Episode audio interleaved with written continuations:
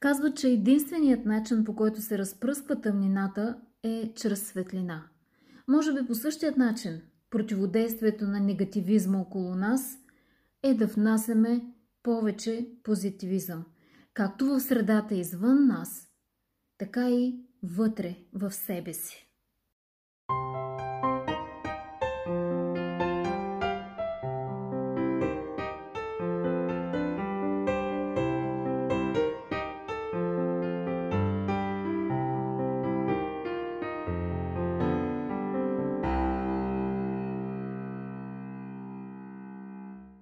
В миналия епизод споделих с вас мисли за негативизма около нас, който ни бива да ни въвлича в своите схеми и единственият начин да го преодоляваме е като го неутрализираме. Имайте в предвид, че негативизмът е емоция, склонност на мисленето, но това не е същността на самия човек. Когато срещнем негативни хора, може би е добре да погледнем на тази негативна енергия или думи, които излъчват – като на облаци, които са ги помрачили. Но някъде под облаците винаги стои слънцето, т.е. нещо добро. Както ние самите не искаме другите да съдят за нас по най-лошите ни моменти, така и ние не бива да съдим за другите по техния лош начин на изразяване. Ако ни ни е приятно, можем да ги избягваме просто, но не и да отвръщаме с зло на това, което правят. Хората са негативни, защото нещо ги е наранило. Или, както споменах в предния епизод, някоя тяхна основна нужда не е задоволена. И тази болка може да прилива от тях под формата на негативни думи. Такива хора всъщност се нуждаят от помощ. Ако можем да я помогнем, нека да го направим. Но ако не можем, поне да не ги нараняваме и ние. Когато разбираме какво стои в основата на негативизма, ние сме по-добре подготвени да се справяме с него. Най-простичкият отговор е да се оттеглим от човека с негативна енергия, след като не е по силите ни да му помогнем по някакъв начин. Разбира се, това ще бъде трудно, ако този човек е член на семейството ни, приятел или колега. Тогава ще са нужни други стратегии. Казват, че добре за всеки негативен човек в живота ни, да имаме по трима вдъхновяващи личности около нас. Тоест, трябва съзнателно да търсим приятелство с хора, които са позитивни, които ни насърчават да се развиваме и да мислим положително. Тогава негативизмът на единиците хора, които така или иначе имаме около себе си, няма да ни влияе опасно силно. Защото сме свързани с много повече хора със светла същност. Може да се опитаме и да регулираме времето, което прекарваме с негативните приятели или колеги. Това поне е в нашата власт. В повечето случаи негативните хора просто имат нужда някой да изслуша тирадата им от оплаквания и критики.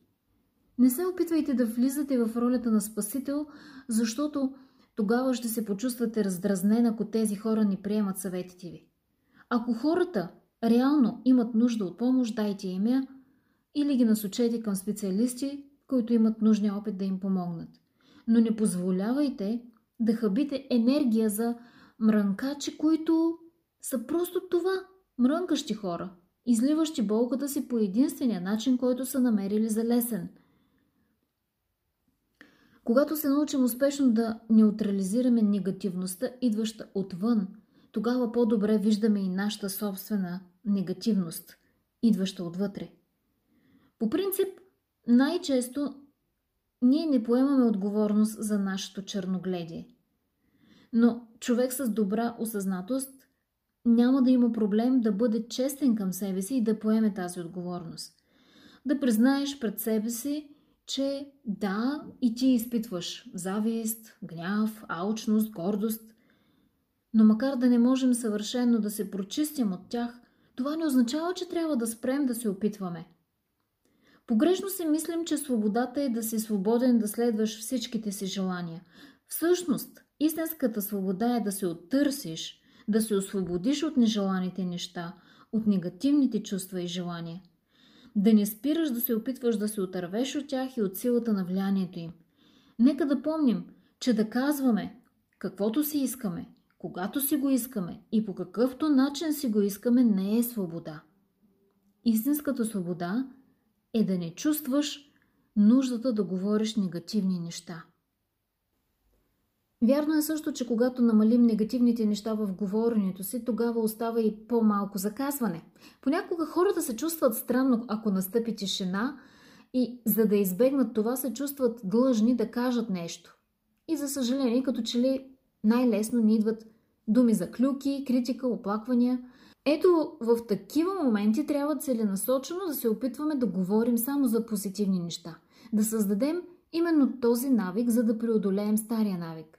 Когато си осъзнат човек, лесно можеш да разпознаваш моментите, когато си станал негативен и да адресираш тази склонност, като я замениш с нещо позитивно.